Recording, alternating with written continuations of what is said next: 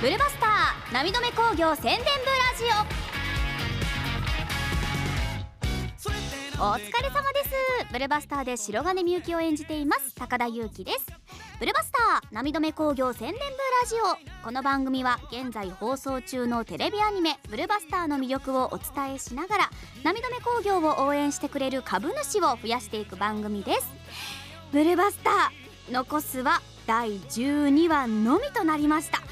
ーあっという間でしたね。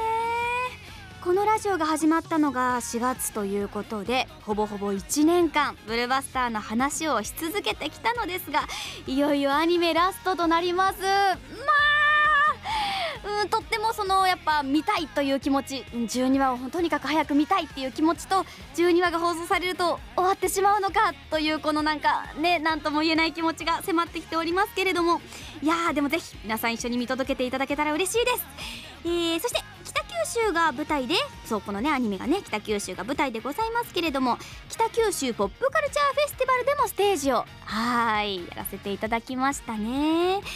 いやー本当にねとっても感慨深いというか自分の地元が舞台となってそしてそのテレビアニメに私関わらせていただけるというのが本当に嬉しくて大きな作品でございました。そしてストーリーが進むたびに涙目工業を応援したいという人は増えていったはず。うんきっとねやっぱりこの涙目工業どんどんこうチームになっていくというかこうねまさにワンチームといいますか。にどんどんなっていく姿がこう描かれているのもいや印象的なんですけどね。どうなるんだというねところまで来ております。ぜひ皆さん第12話ご覧くださいませ。よろしくお願いします。この後はブルバスターの第10話第11話の話をします。まだ見てないよという方はぜひチェックしてから聞いてください。そして振り返りの後はゲストさんが登場します。ブルバスターのオープニングテーマ「トライライライ」を歌っているノリストリーさんです。ブルバスター涙目工業宣伝部ラジオ今回も最後までお楽しみください。まずはブルバスターの第10話と第11話について振り返ります。まずは10話サブタイトルは涙目工業崩壊の危機。噛み合わない思い。田島苦渋の決断。でした。え前回告げられた塩田科学のプラントが居住発生の一因という衝撃の事実をデータの改ざんの一言で終わらせようとする鷲津さんというね。いやあの笑顔は大変恐ろしく見えました。鷲津さんそうだったのか。最初やっぱ登場した時これどっちの人だろうってすごい思ってて鷲津さんってどっち側の人？いい人？悪い人？みたいな分からなかったんですけど。なかなかにねこううーん。策略家というか なんか猪俣さんってすっごい分かりやすいんですよ。なんかキャラクターの表情といいなんかああなた結構なかなかの敵っぽい雰囲気の方ねみたいな。こうな、ま、敵というか涙目に対して、まあ、ちょっとその相対する場所にいる方なのねっていうのがすごい分かりやすいキャラクターだったんですけど鷲津さんが分かんなくてねどっちなんだろうと思ってたんですけど笑顔が恐ろしかったな。そして田島さんがスナックに入ると片岡さんがそういらっしゃったんですよね。そして片岡さんが言います。前の会社では何も意見を言わなかった。そうしたら会社が潰れちゃった。過去が語られるわけですね。そうやっぱりこういう経験があってその片岡さんはこうね、まあ、口うるさくというかいろいろ言っていたのにはやっぱ理由があったんだなというのが分かったシーンでした。うん、だから片岡さんもこう動かなきゃっていうね気持ちがあったということでねいろいろ言っていただいてたんだなというのがいやいいよねこういうどんどんどんどんこうキャラクターのいろんな面が見れるのが大変いいですね。そして、えー、発電バクテリアを駆逐しない限り居住は無限に発生することがアルミちゃんから告げられました。そのきっかけとなるイタチを見つけたのはそうみゆきちゃんでした。いやーすごいみゆきちゃん。大金星。そしてそんなみゆきちゃんは沖野くんに起動スイッチの制御キーを外すことを提案しました。まあでもねそんなことをしたら正体の転籍がご破産になるかもしれないよと。心配する沖野くんにみゆきちゃんもねまた自分の過去を語るんですね。こう徐々に徐々に今まであんまりこうね側面が見られなかったみゆきちゃんでございますがそんなみゆきちゃんが自身の過去を語ると。うんとてもねアフレコ台本にしても1ページ2ページくらいいくのかなくらい。そうなんですよ。あの長いセリフがねありまして、まあ、その中のセリフの一つで自分を否定して何もしないのは歯を食いしばって目の前のことを何とかしようとしている人たちに失礼じゃないかって。そうこう気づいたというか、まあ、思っていたことを、まあ、吐露するっていうね。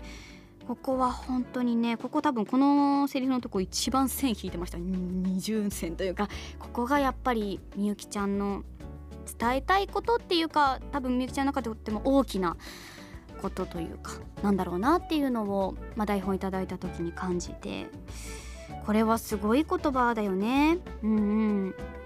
自分を否定して何もしない。そうね。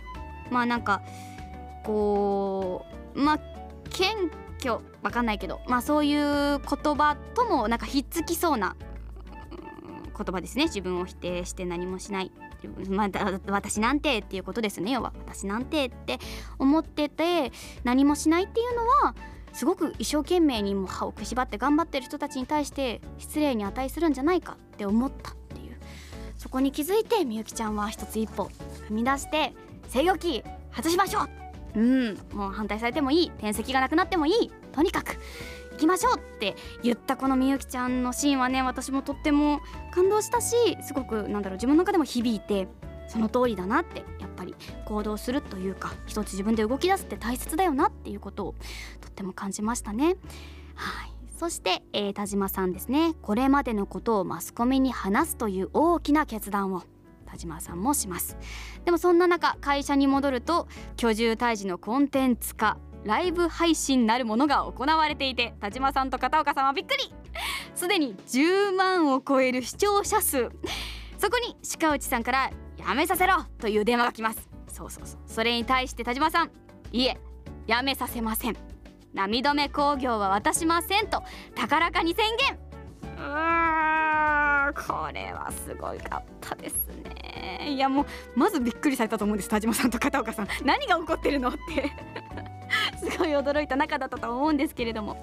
はいということで、まあ、一人一人が噛み合っているようないないようなでもそれでいてこうぐっと一つになるような波止め工業らしい展開が詰め込まれた第10話でございました。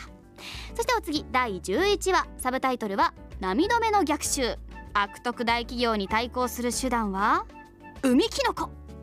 でした。はい。こちらは居住の戦いにより ICU に入った武藤さん。命に別状はなかったものの、えー、みんな沈んだ様子、まあ、さらにね動画が炎上している。ネット工作員を使って否定的なコメントが繰り返されている。こういうことを知ると。でも居住の死骸が島にあるはずだと向かってみるとなぜかないんですよね。なんと塩田と取引のある業者が持ち去った後だったっていう。もうもはや居住との戦いではなくまさに波止め対塩田。ことでね動いております。そうなんですよ。やっぱりやっぱ塩田はね一筋縄ではいかない。大企業ですね。はい。まあそんな中新キャラクター宝田さんも出てきて宝田さん。宝田さんも大変濃いキャラクターでございましたけれどもそんな宝田さんからまあちょっといろいろありまして、えー、湖の漁業権を抑えようと提案され自治会の会長の家へ。するとそこには鉛くんがいます。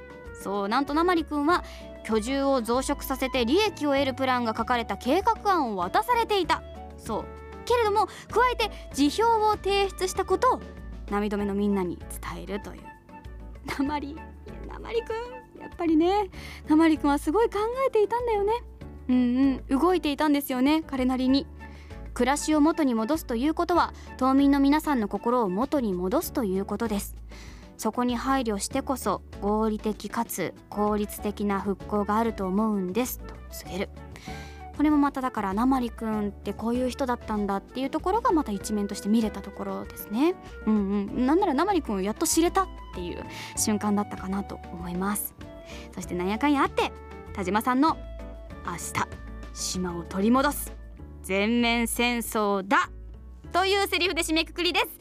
いや第11話。もう10話も11話もそうなんですけどとても濃い内容でございます。そしていよいよ第12話が放送されるということでぜひ皆さん共に第12話を一緒に見届けていきましょう。よろしくお願いします。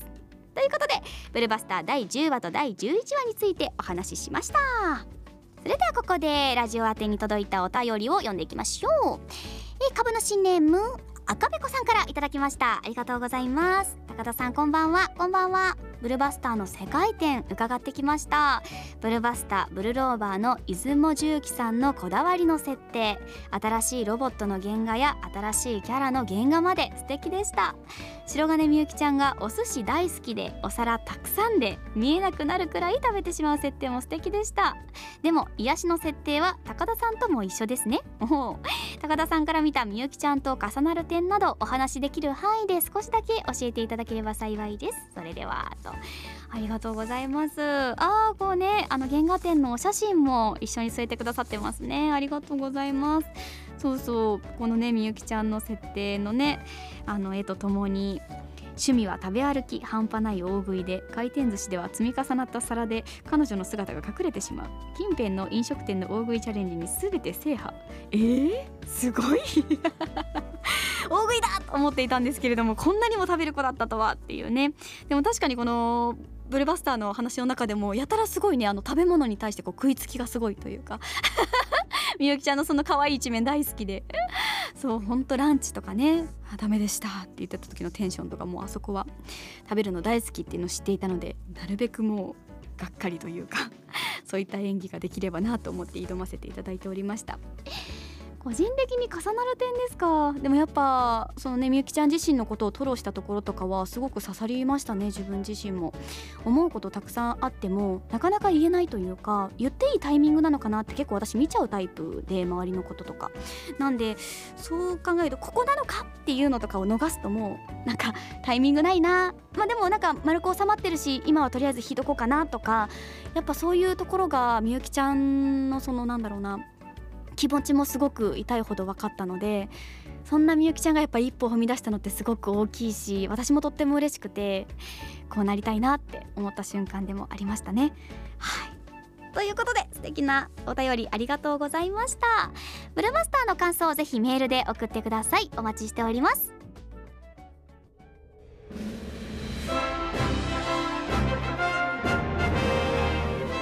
待たせしました。今回のスペシャルゲストにご登場いただきます。ブルバスターのオープニングテーマトライライライを歌っている歌手のノリストリーさんです。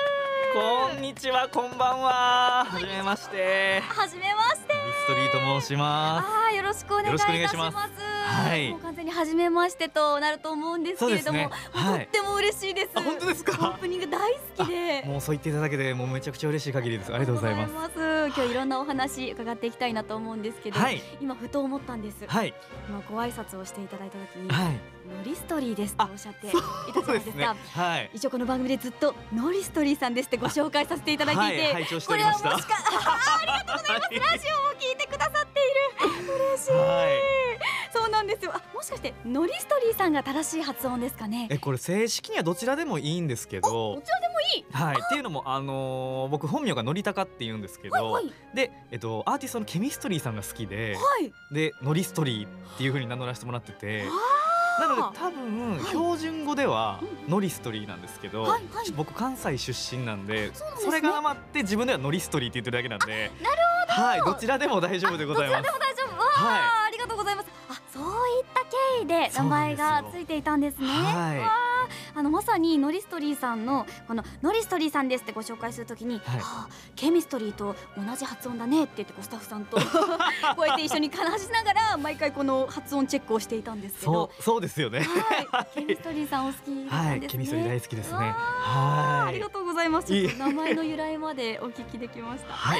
そんなノリストリーさんはい。ですけれども、歌ってみたコレクション2023スプリングではい。史上初の4冠を達成する。そうなんですよ。ありがたいことに。いはや史上初ですもんいね。そうですね。はい。初めての達成でございます。はい。びっびびっくりしましたか？その4冠を。くりしましたね。はい。はって感じでした。い。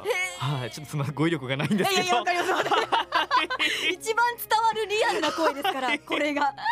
うわーその4冠を達成したノリストリーさんですけれども、はい。ブルバスターのオープニングテーマがはい。決まった時の感想などもお聞きしたいなと思うんですが。僕最初本当にはい。ほんまにって思ってななんで僕なんやろうっていうのがまあそのなんていうんですかね正直なえー。気持ちでしたね。なんで僕なんやろうっていうか僕でいいんかなみたいな、えーなんか聞くところによると、はい。テレビアニメの主題歌をワンクール担当するのはあ今回が初めて。そうなんですよ。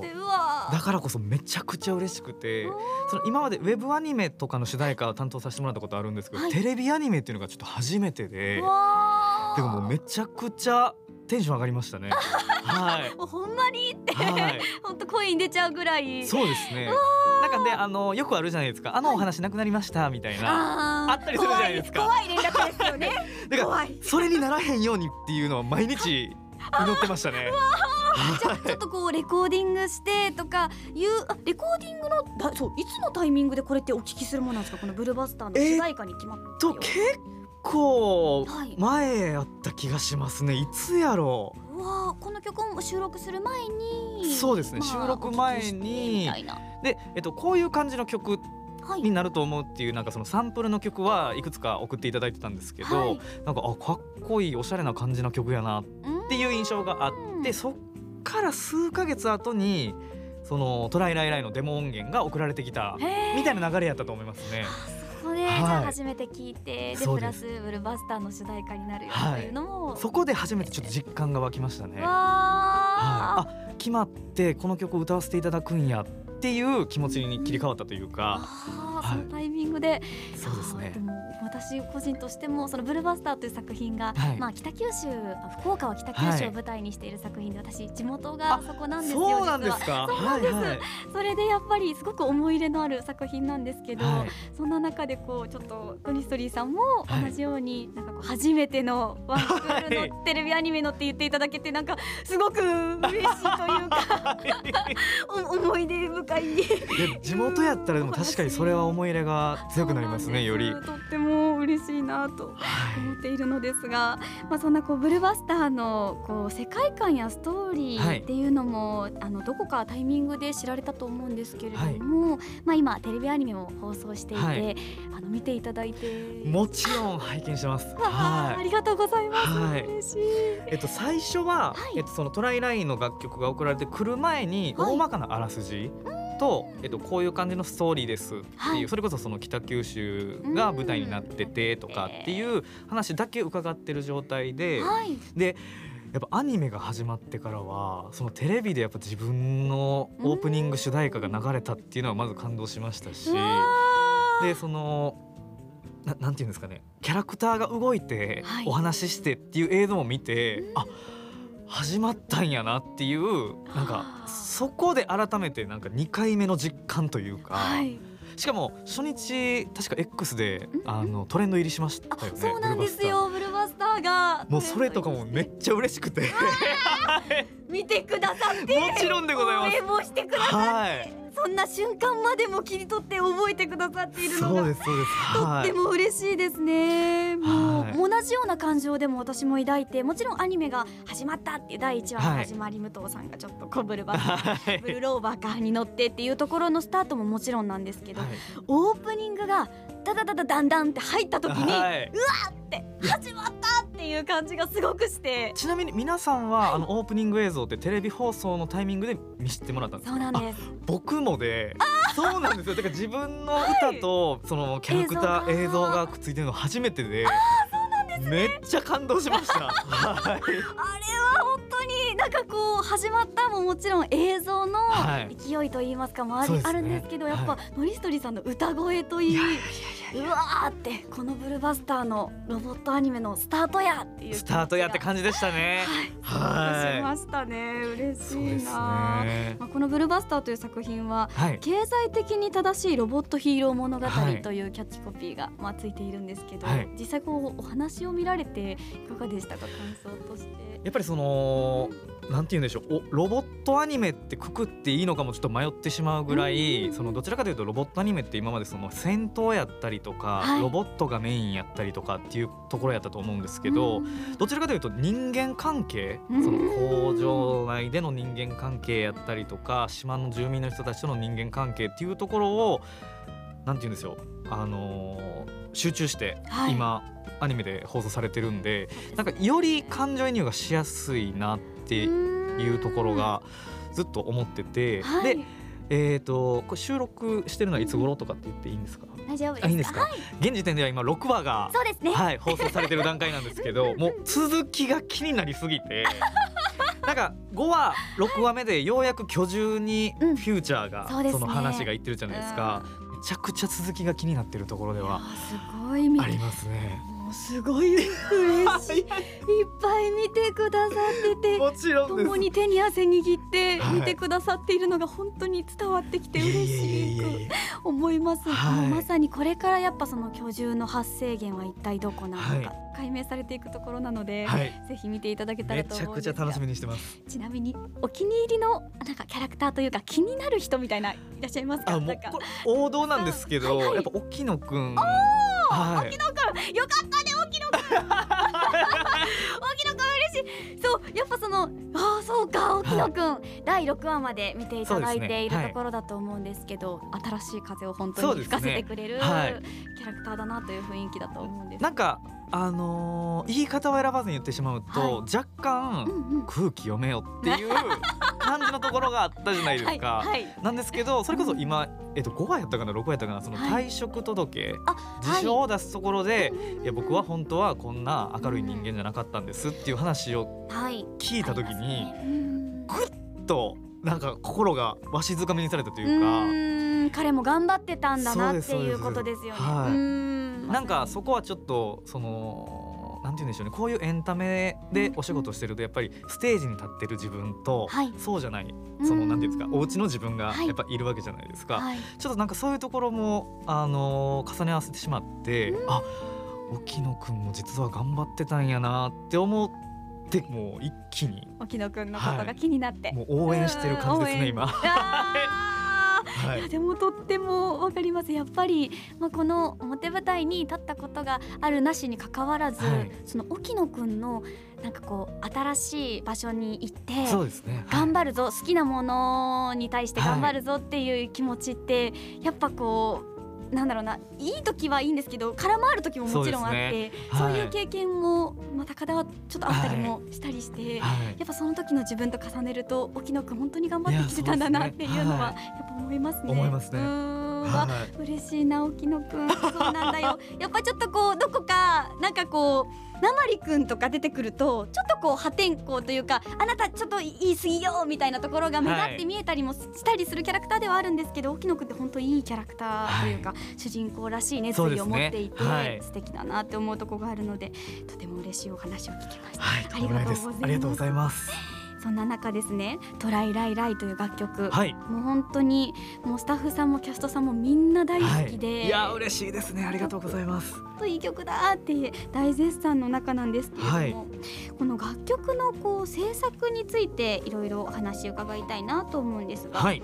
実際この制作自体どういった感じで進んでいってっていうなんですかね。えっと一番最初そのいただいた、はいえっとデモ音源はまあすべてなんていうんですか打ち込みはい、の音源でまあ要はえっと簡単に言うとあのガラケー時代の着メロみたいな感じだったんですよ。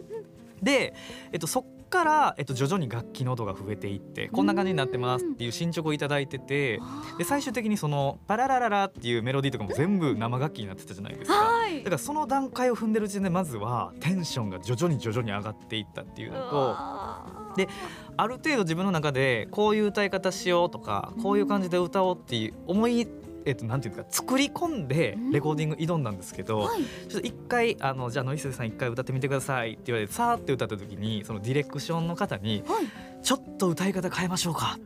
って言われた。衝撃。そうなんですよ、あ確かにそのレコーディング中に方向性がガラッと変わったっていう、ちょっとそうなんですよ。もっとそれこそ、はい。あのーなんて言ったらいいんでしょう沖野くんみたいに、はい。もっとスマートにはい、もっと主人公っぽくうんうん。なんかもっと主題歌っぽいうんうん。感じでなんなんて言うんでしょうね。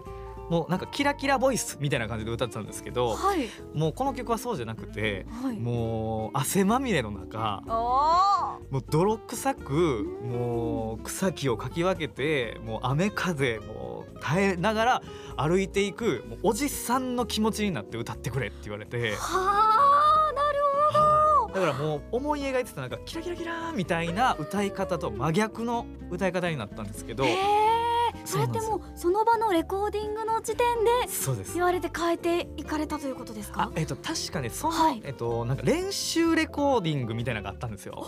そういうのもあるんですか、はい、なんか方向性変えていきましょう、え方向性をそのレコーディングその日に決めていきましょうみたいななんか練習日みたいなのがあって、はいはい。でそこにまあディレクターさんとかあ関係者の方とか来てくれてたんですけどはい。その時に次回までにあの泥臭い感じで固めといてくださいってなってえ宿題のような。はで、えー、と今回採用していただいている「はい。あのトライライライ」の歌い方が出来上がったっていうような。へー感じですね。すごくでもその声が、はい。もうなんて言うんですかね。こううーん言葉が難しいんですけど、はい。なんかこう綺麗に歌おうという感じよりはなんかすごくこの枠からはみ出てやろうみたいな気持ちをすごく感じるはい歌声だなとは思っていて、はい。実は。なんですけどやっぱそれってこうちょっとこうディレクションでまた方向性が変わったことによって、はい。だいぶ歌い方がも歌い方だいぶ変わりましたね。う、はい。もっとなんか本当にもうおしゃれにかっこよくスマートに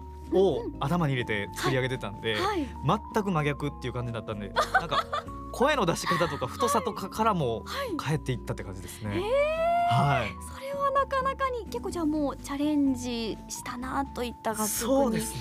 また一つなったはいところですかね。はいうわー だからこそその、はい皆さんに、はいそのなんて言うんでしょう受け入れていただいてるのがめちゃくちゃ嬉しくて。いやもう受け入れるどころかもうブルバスターといえばこの「トライライライ」の曲でオープニングドンやろうっていういやもうめちもゃくちゃ嬉しいですね。もうもうもう間違いなく、とっても大好きな曲で本当にあの私も普通に普段からアニメだけじゃなくて、はい。あの携帯にも入れさせていただいてえーて、本当聞いているんですけど本当ありがと気持ちよくて本当青空の下をカッポしたくなるというか。でも本当そうですよね。はい。はっていうや歩るぞ幅もちょっとなんかはい。合う感じですしね。大き。くなるような気持ちで歌わせてもらっているんですけどありがとうございます。嬉しいです。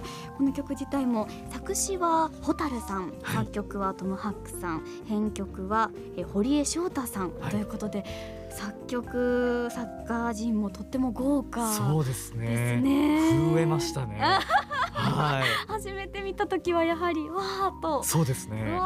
はい、しかも、えっと、堀江さんに関しては、はい。えっと、楽曲のマスタリングの作業っていうのがあるんですけど、はい。その時に、えっと、僕もいついつにどこどこのスタジオでやるんで、はい。えっと、お時間あったら来てくださいってことで、えっと、足運んだんですけどいらっしゃるって聞いてなくてですね。あそうなんですか？そうなんですよ、で堀江さんいらっしゃったんですけどまさか堀江さんがあのいらっしゃると思ってなかったんで、逆に緊張してなくて。はいはじめましてみたいな「モリストリーと申します」みたいな感じだったんですけどよかった。はい、ただなんかどっかで見たことあるなこの人ってずっと思っててで最後そのお別れする時に、はいこの方ですよって紹介してもらってそこで逆にめっちゃ緊張してしまうったう。最初にこの方ですよって言ってくれ。そうなんですよ。ね。はいだからそんな緊張のあの、はい。初対面もありつつすごい、はい。そんな中じゃあそのマスタリングの光景といいますか、はい。様子も見学しながらはい。見ていったんですね、が完成する瞬間といいますか。そうですね。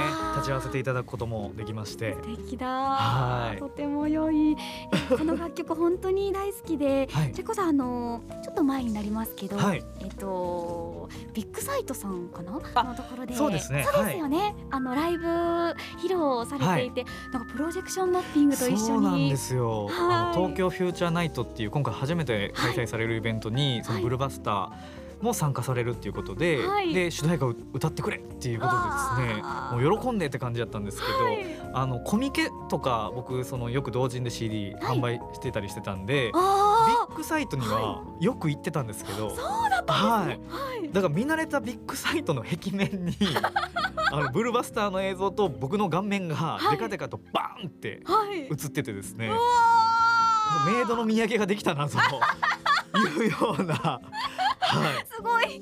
でも確かにいつもというか通い慣れて見慣れたはい。ッグサイトに映っている光景が、えっとそれが、えー公式 X の方であもそうですね。そうですね。はいちょっと掲載していただいて。はい動画であの貼っていただいていたのを拝見させていただいたんですけどす。すごかったです。そのすごかったですね、はい、もちろん映像も本当すごかったんですけど、もうそれより何よりこの普段聞いていたそのトライライライをこう生歌で聞いた時のその CD いえいえいえ爆発力 本当ですか？すごかったです。もう、はいうわーみたいな。これは体感したいと思いました。もう本当にその場で生での歌声をもう浴びたいって、すごく思う。めちゃくちゃ緊張してえてー、そのイベント自体のトップバッターやったんですよ。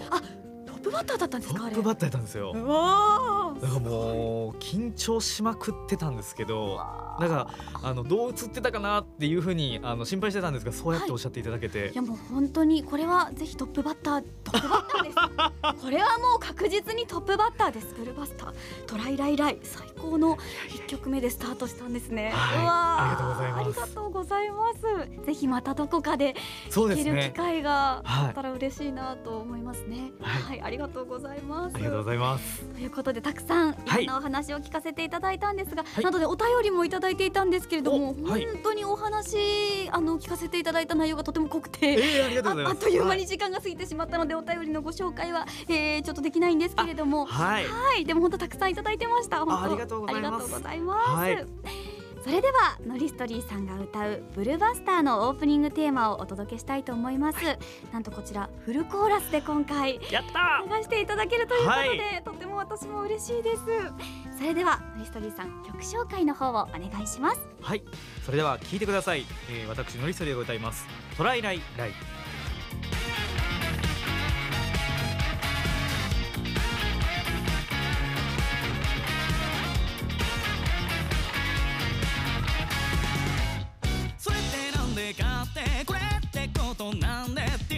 ディス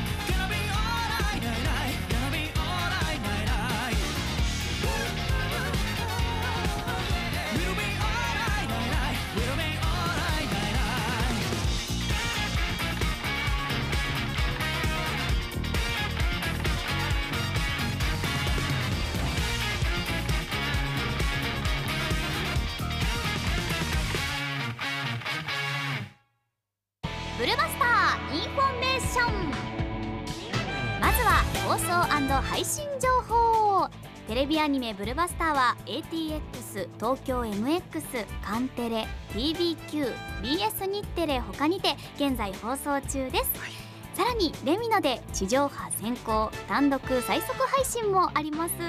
放送配信をどうぞお楽しみに。はい。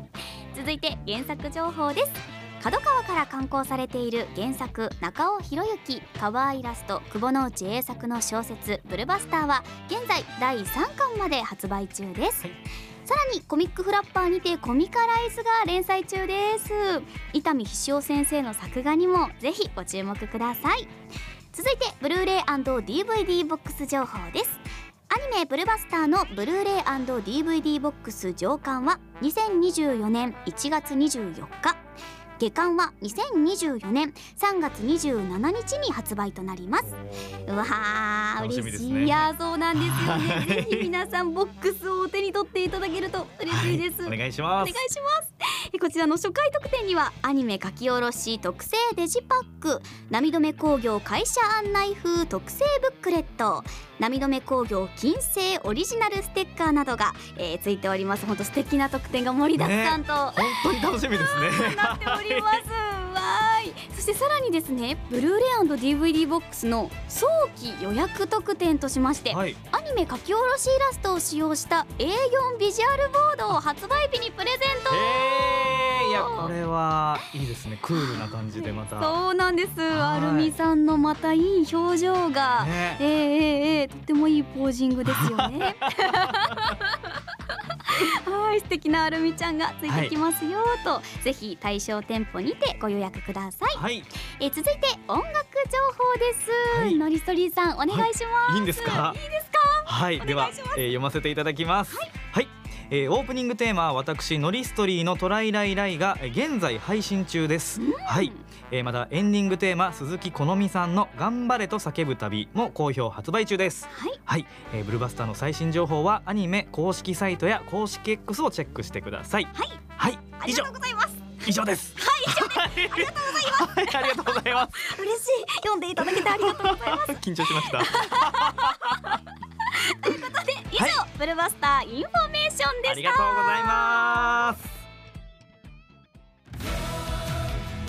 ブルバスター波止工業宣伝部ラジオそろそろ退勤のお時間となりました。はい。お勤めご苦労様でございます。お勤めご苦労様でございました。今日残業はないですね。ないですね。ないですね、はい。怒られないですこれで。怒られない。片岡さんが飛んでこない。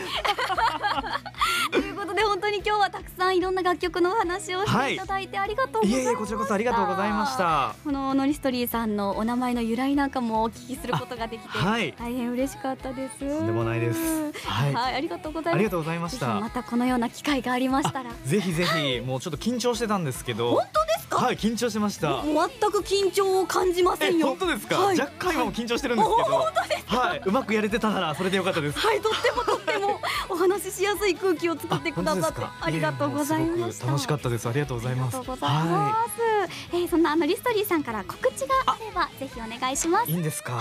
はい、ちょっとですね、えっと私2020年来年ですね。はい。えっと1月14日にえっとバースデーライブというのをですね。はい。えっと、渋谷のデュオミュージックエクスチェンジという、えーライブハウスで開催させていただきますので、はい。あのもしですねブルバスターの視聴者の中にイニシエのニコニコ動画を見られている方がいらっしゃいましたらですね、へええっとアンダーバーさんとか、えっと、伊東歌詞太郎さんとかネロさんとか、はい。えーあとはタラチオくんモルデオといったその僕らの同級生組はい。ですね、もう、えー、月度で駆けつけてくれますので、ぜひ遊びに来ていただければなと。うわー、はい。すごい方がゲスト。さんにも。はい、ちょっとあのはい誕生日祝いに来てくれっていうことでですね、声かけましたらいいよって言っていただきまして。あのリストリーさんの人柄ですね、はい本当に。ありがとうございます。うわーちなみにはい。お誕生日はいあいはえっと開催日の前日の13日なんですけど、はい。とじゃあ次の日にみんなでお祝いに。そうです。はい、もしよかったら、はい。あの遊びに来ていただければなとはい思いますので、よろしくお願いいたします。お願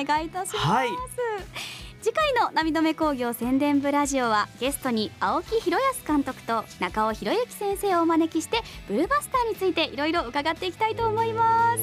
わーついに監監督と先生が揃って出演ということではい。はい。アニメ放送もね無事終わった頃なのかな？はい。いろんなお話を伺っていきたいなと思いますので。そう考えたら寂しいですねちいやそうなんです。そうなんですよ。本当にこのラジオも4月ぐらいからスタートしていて、はい。結構アニメ放送が10月だったのでだいぶ時間はあったんですけどね。はい。ずっとやってきていや嬉しいですね。改めていろんなお話をお伺いできればなと思います、はい。ぜひ皆さんもブルバスターを見た感想ぜひ番組まで送ってください。アドレスはブルバスターアットマークセイグラドットコムです。